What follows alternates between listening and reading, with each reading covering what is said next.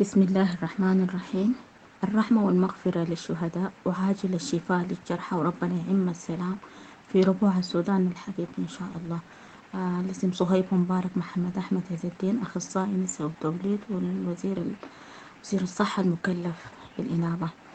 آه بالنسبة للموقف موقف الصحة عموما الحمد لله بفضل الله قدرنا نحن نستعيد الخدمة من جديد في كل المستشفيات. آه وذلك بعد الأحداث الأخيرة آه أدت إلى خروج معظم المؤسسات الصحية من ضمن المؤسسات. عندنا المستشفى التخصصي وضم مستشفى الكلى ومستشفى المسا... آه، قسم الكلى وقسم المسالك البولية وقسم العظام. وذلك نسبة لوجود العسكر حوالي المستشفى وإصابة الخزان بتاع المياه لكن الحمد لله بفضله تم جلب خزان آخر أو وتصليح الخزان القديم لأنه إصابته بأعير نارية. الحمد لله تم استعادة القسم وتشغيل القسم من جديد.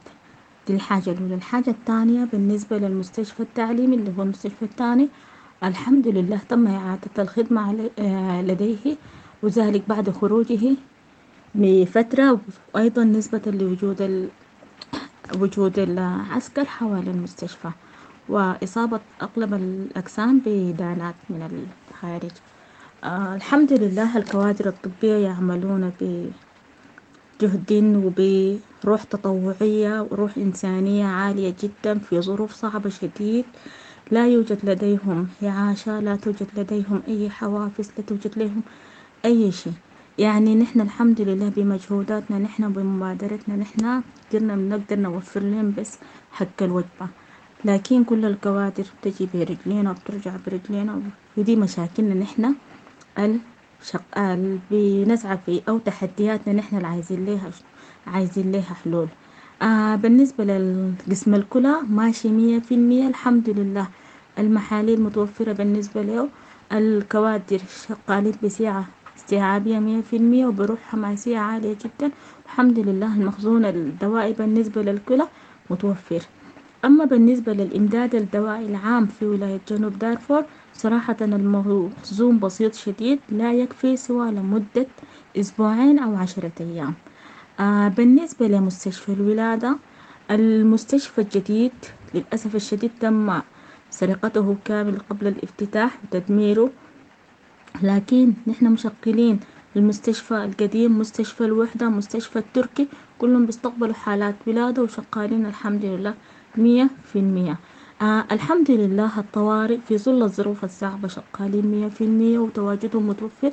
الوزارة ما قادرين نفتحها لكن شقاء مناوبين من المستشفى. يعني كل الإدارات آه تحولت بالتحديد قسم الطوارئ وقسم الطب العلاجي تحول للمستشفى فتحنا لنا مكاتب وشغالين بندير العمل من المستشفى التعليمي.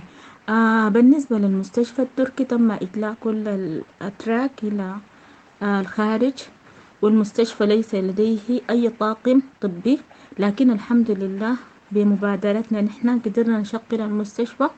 آه وزعنا الأخصائيين جزء في المستشفى التعليمي وجزء في المستشفى التخصصي بجداول متقنة ومحكمة والحمد لله كل الأقسام نساء وتوليد جراحة باطنية أطفال عظام عيون. كل الأقسام شغالة في التركي بنسبة مية في المية. فالحمد لله هسه المراكز المستشفيات الشغالة بنسبة مية في المية. المستشفى التعليمي المستشفى التركي المستشفى التخصصي بكامل أقسام ومستشفى الوحدة جنوب. آه بالنسبة للمخزون الدوائي زي ما قلت والله للأسف الشديد ما بيكفي أزيد أزيد أزيد من عشرة يوم بالتحديد آه بالنسبة للمشاكل والتحديات اللي بتقابلنا صراحة إن إحنا بنمر بظروف صعبة شديد. آه خاصة كل العاملين معتمدين اعتماد كلي على المرتبات وللأسف الشديد ما في مرتبات.